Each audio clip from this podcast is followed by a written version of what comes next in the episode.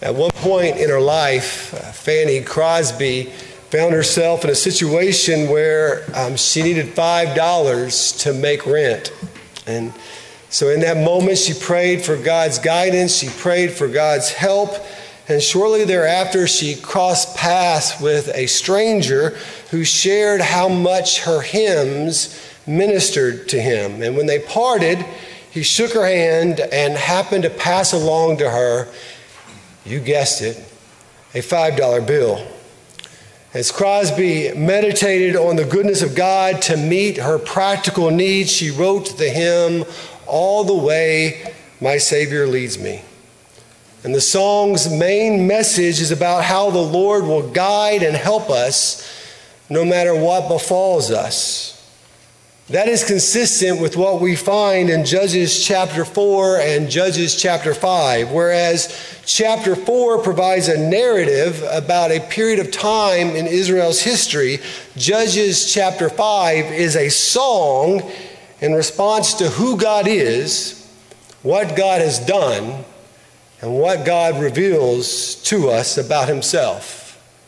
It is why Fanny Crosby sang, it is why Deborah and Barak sang, and it is why we sing. And songs have a way of testifying and ministering to us in an uncanny manner. The Protestant reformer Martin Luther once said that he did not care as much about who wrote the theology textbooks as long as he could write the hymns. What do most people do while driving? Listening, listen to music or listen to sermon podcasts. I I once shared with you about how metric the, the metrics of our church might show where twelve people tune in to listen to part of my sermon, but twelve hundred people may sign in to listen to Laura sing. How many of you can remember the main points from my sermon last week, but how many of you can remember the lyrics of your favorite song? That is why Luther was more concerned about the theology in songs than he was with the theologies in books. Luther knew that music stays with us much longer than sermons do. He knew that the masses listen to music, while only a few people will ever open the pages of one of his commentaries. So we also need to know what we sing. It is sad to me that the emerging generation does not know the lyrics from the hymns of our past. Amen. Nor do they know the stories of those hymns. This does not mean we do not need new songs. We most certainly do. And I love contemporary songs like The Goodness of God. But we must never forget that doctrinal accuracy of songs matter. And so what we sing in churches matter. It's one reason why Laura and I try each week to select songs that will supplement my sermon. The first three verses of Judges chapter five read, On that day Deborah and Barak, son of Abinoam, sang this song. When the princes in Israel take the lead, when the people willingly offer themselves, praise the Lord. Hear this, you kings. Listen, you rulers. I, even I, will sing to the Lord. I will praise the Lord, the God of Israel, in song. We sing to remember God's praiseworthiness. I, even I, will sing to the Lord. Let us stand then. Let us consider the biblical message of praise to the Lord, the Almighty. It is hymn number one in our hymnals. I ask that you stand with me now and let's sing. Son.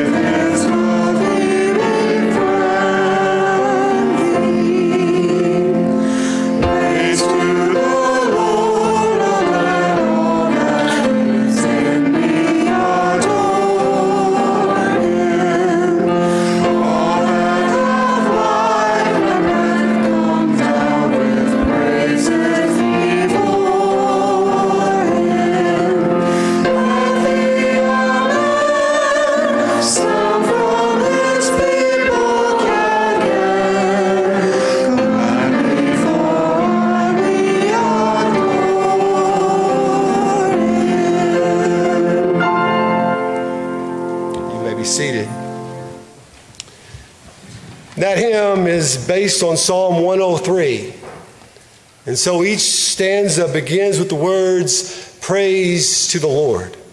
And the entire song is actually a self-exhortation. Like the psalmist, we are to constantly remind ourselves of the need that we have to praise the Lord, the Almighty.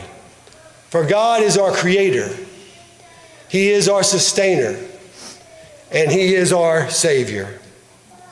The hymn also tells us to invite others to join with us in the Lord's praise. This is a truth that the Apostle Paul presents in Ephesians five, verse nineteen, to speak to one another with psalms, hymns, and songs from the Spirit. Sing and make music from your heart to the Lord.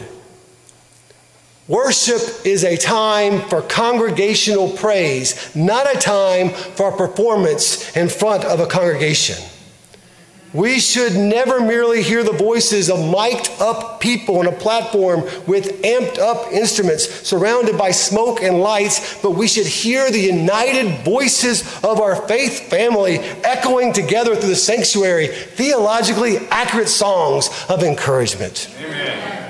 Everyone in the house of the Lord, singer or non-singer, should be an active participant in God's praise. Together we ponder anew what only the Almighty can do.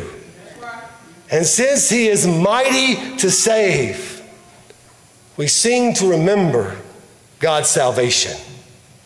We read in Judges chapter five, verses four and five, "When you, Lord, went out from Seir, when you marched from the land of Edom, the earth shook, the heavens poured, the clouds poured down water, the mountains quaked before the Lord, the one of Sinai, before the Lord, the God of Israel." These two verses of the Song of Deborah provide great insight about the narrative recorded in the previous chapter. In Judges chapter four, three instruments of God receive the most attention. There is Deborah, the judge. There is Barak, the individual called to lead Israel's troops. And there is Jael, the woman who takes out Sisera, the commander of the Canaanite king's army. Now, Barak is often viewed as weak in faith because of how he responds to Deborah in Judges chapter four, verse eight. But I take a much more positive perspective about him. His desire for Deborah to go with him is out of a recognition that she is a godly woman who speaks the words of God. Why would Barak not want her to go with him? It is a sign of great faith to recognize who can guide us in God's word and then to listen. And second, Barak shows tremendous courage by facing overwhelming odds. An iron chariot could cut through foot soldiers like a hot knife could cut through butter. nine hundred chariots would beat ten thousand men every time, but Barak still fights. And then Barak displays the mark of humility.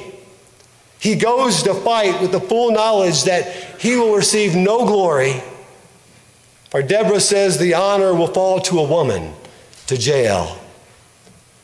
But in truth, chapter five reveals that the glory and honor does not belong to any human agent. It was the Lord who spoke to and through Deborah. It was the Lord who went ahead of Barak to give him success. It was the Lord who handed Sisera over to Jael. Indeed, ponder anew what only the Almighty can do. In God's sovereign providence, He works out His perfect salvation. The Song of Deborah highlights that, as does our next hymn, "O Worship the King." Hymn number twenty-four, stanzas one, two, and four. I invite you again to stand as we sing.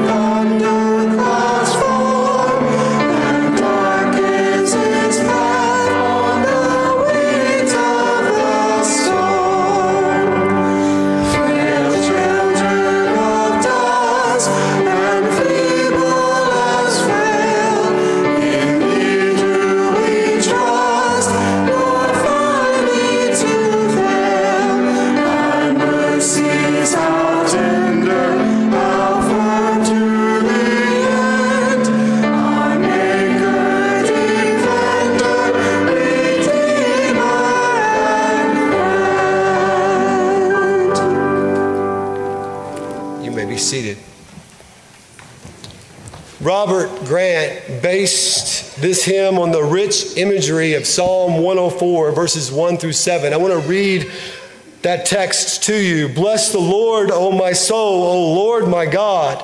You are very great. You are clothed with honor and majesty, wrapped in light as with a garment. You stretch out the heavens like a tent. You set the beams of your chambers on the waters. You make the clouds your chariot. You ride on the wings of the wind. You make the winds your messengers, fire and flame your ministers. You set the earth on its foundations so that it shall never be shaken. You cover it with a deep as with a garment. The waters stood above the mountains. At your rebuke they flee. At the sound of your thunder they take to flight. Among other things, Baal, the Canaanite god, was said to be the god of the storm. And yet God brings his salvation for his people by showing that he alone is the Lord over the storm. Sisera would have never arranged his chariots next to a river if he had been expecting rain. This must have been the dry season, not the wet season.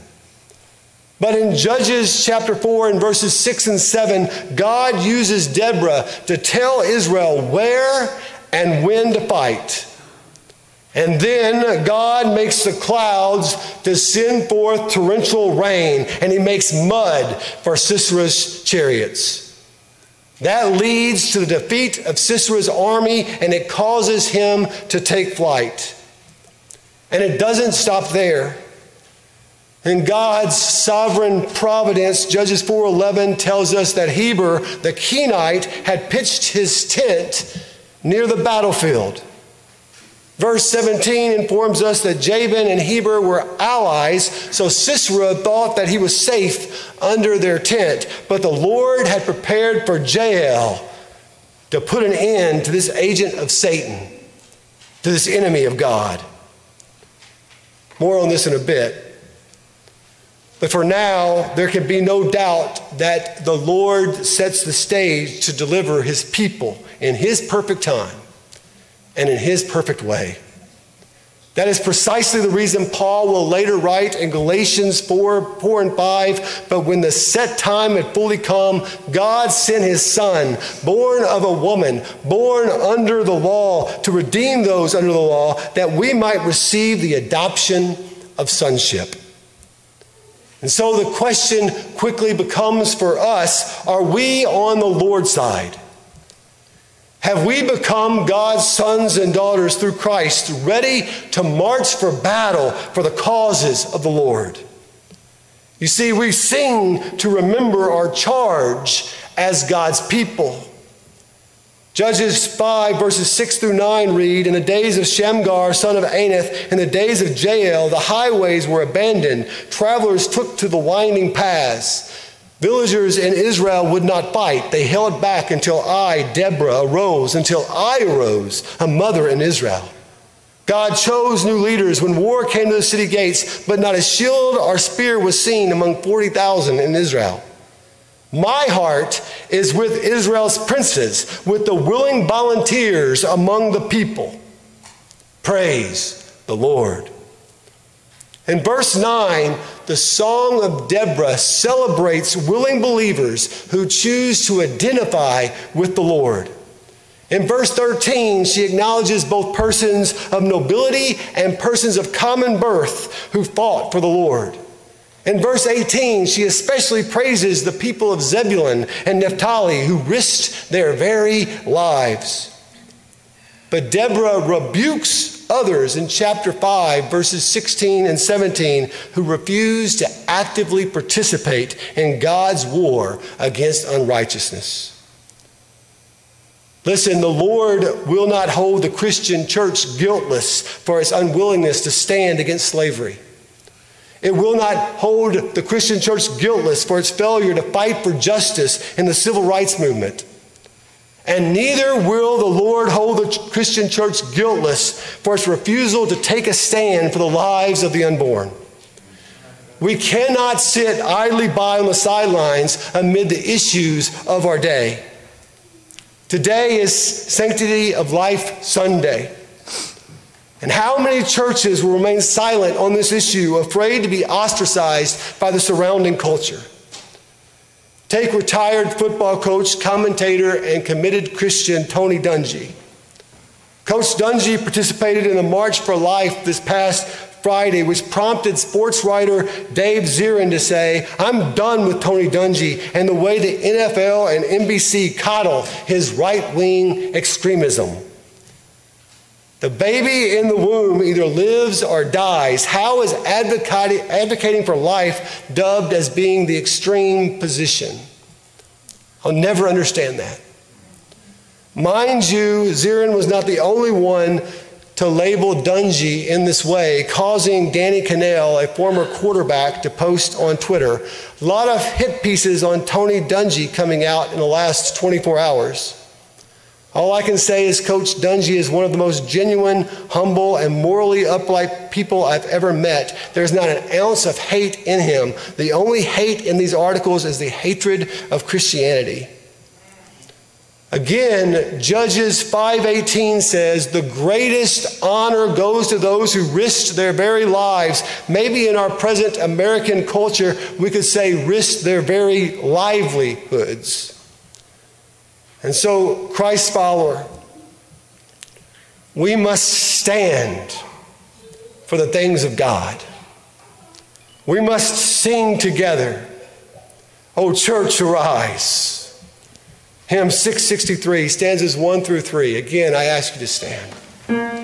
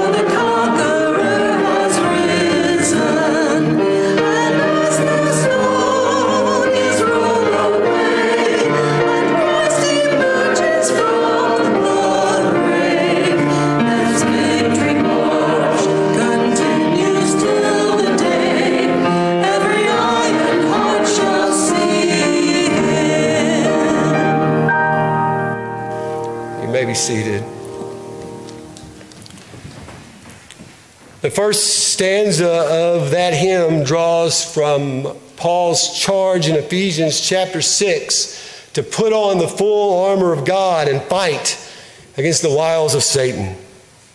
And then the second stanza calls upon us to lovingly fight for the liberation of those who are held captive by Satan's lies. But the third stanza, I think, forms the crux of this hymn, focusing on the death and resurrection of Jesus. We will never gain victory in our own effort. We will never gain victory in our own strength, but through the conquering, risen Son of God who crushes Satan beneath his feet. And so we remember God's victory. Judges chapter five, verses ten and eleven read, "You who ride on white donkeys sitting on your saddle blankets, and you who walk along the road, consider the voice of the singers at the watering places. They recite the victories of the Lord, the victories of his villagers in Israel. Then the people of the Lord went down to the city gates." The final victory of the Lord is foreshadowed in Judges five, verses twenty-four and twenty-seven, twenty-four through twenty-seven. It is there that we learn about Jael crushing the head of Sisera with a tent peg. Judges five thirty reveals just how evil Sisera was. He was a man who exploited and raped women as spoils of battle. After making the lives of many women hellish nightmares, it is only fitting that two women are the means by which she is brought down.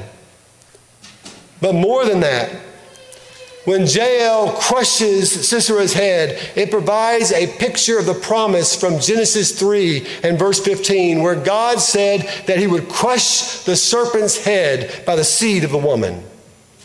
That seed is Jesus Christ. That serpent's head is that of Satan. And you see, you don't survive a crushed skull.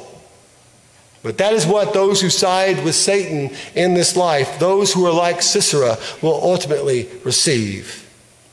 But those who stand with Jesus Christ in this life will receive the eternal victory that Jesus secured over death when God raised him in power from the tomb. And so we enter into the Lord's gates with thanksgiving. We sing, "Thine is the glory." And in that hymn, Edmund Budry reminds us that unlike the victory sung about in Deborah's song, the song of victory that the church sings in Christ is an endless one. So I ask you yet again to stand and sing with us as we lift up our voices, hymn one thirty-eight, stanzas one and two.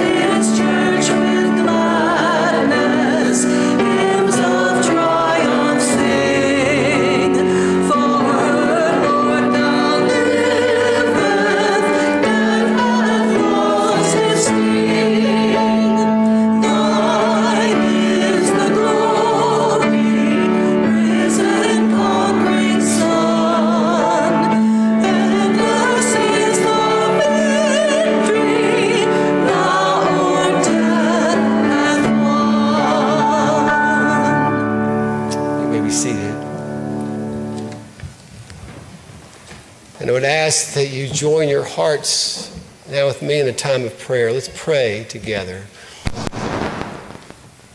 Lord Christ, thank you for the victory that you have won on our behalf. Thank you, Lord Christ, that death has been defeated.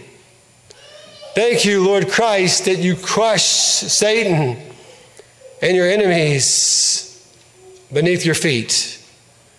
Thank you, Lord Jesus, that we await your coming, that we await when all things will be made new. Thank you, Lord Jesus, that the victory is an endless, eternal one. Thank you, Lord Jesus, for your people, those who you have called to join lovingly in the fight for your causes. And I pray that our hearts would indeed be that. They would be hearts given to your cause in a loving way. And that we would approach even those who are hostile towards us with kindness and grace and mercy. For if I remember, Lord Jesus, that's the way you came. And so, Jesus, send us out, your people, I pray. For your glory, I pray. In your great name, I pray. Jesus, be glorified among us. We pray in your name. Amen. In Judges five, verse twelve, we read, wake up, wake up, Deborah, wake up, wake up, break out in song, arise, Barak, take captive your captives, son of Abinoam. I believe that this is a reminder for you and I to wake up to our salvation in Christ and to sing about that amazing salvation that we have in him.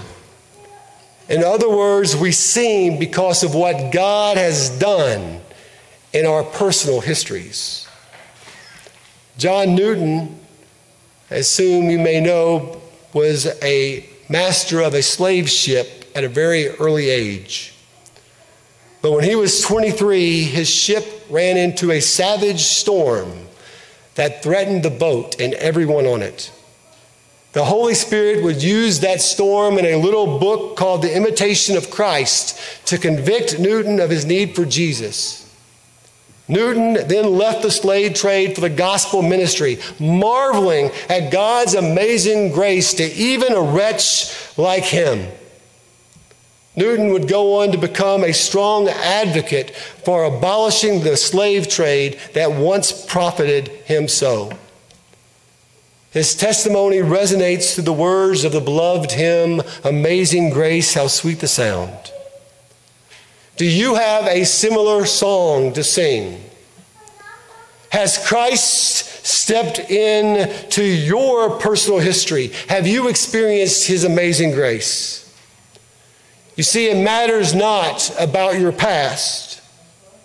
For instance, the young woman who at one time opts for an abortion can yet become a great proponent for life. What matters is the theological accuracy to the song that we are awakened to today.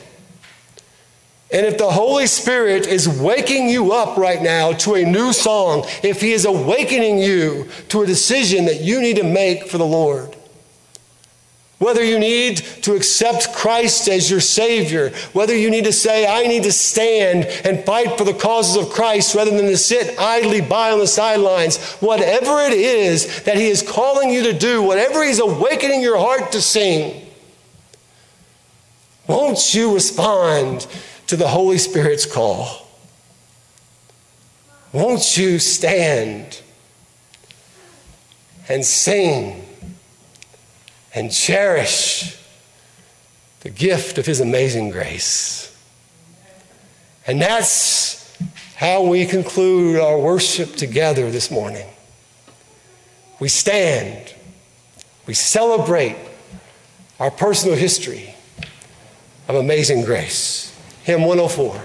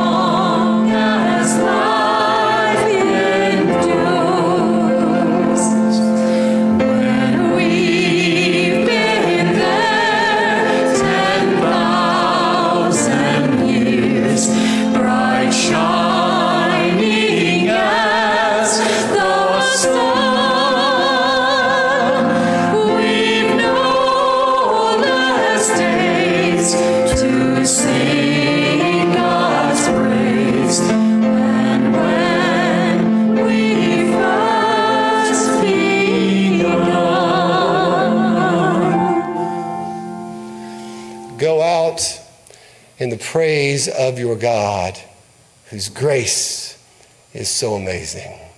Amen.